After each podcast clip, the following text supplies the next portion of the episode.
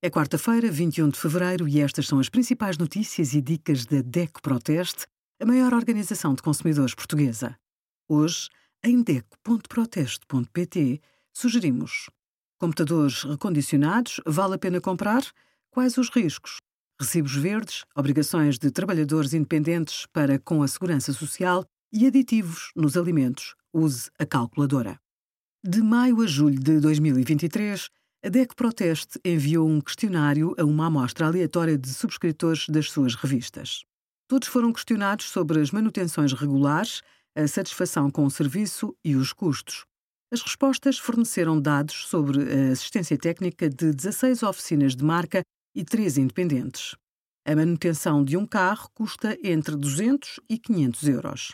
A Toyota continua a ser, de longe, a marca que mais agrada e a que menos cobra pelas revisões, segundo a experiência dos condutores. Obrigada por acompanhar a DEC Proteste, a contribuir para consumidores mais informados, participativos e exigentes. Visite o nosso site em deco.proteste.pt.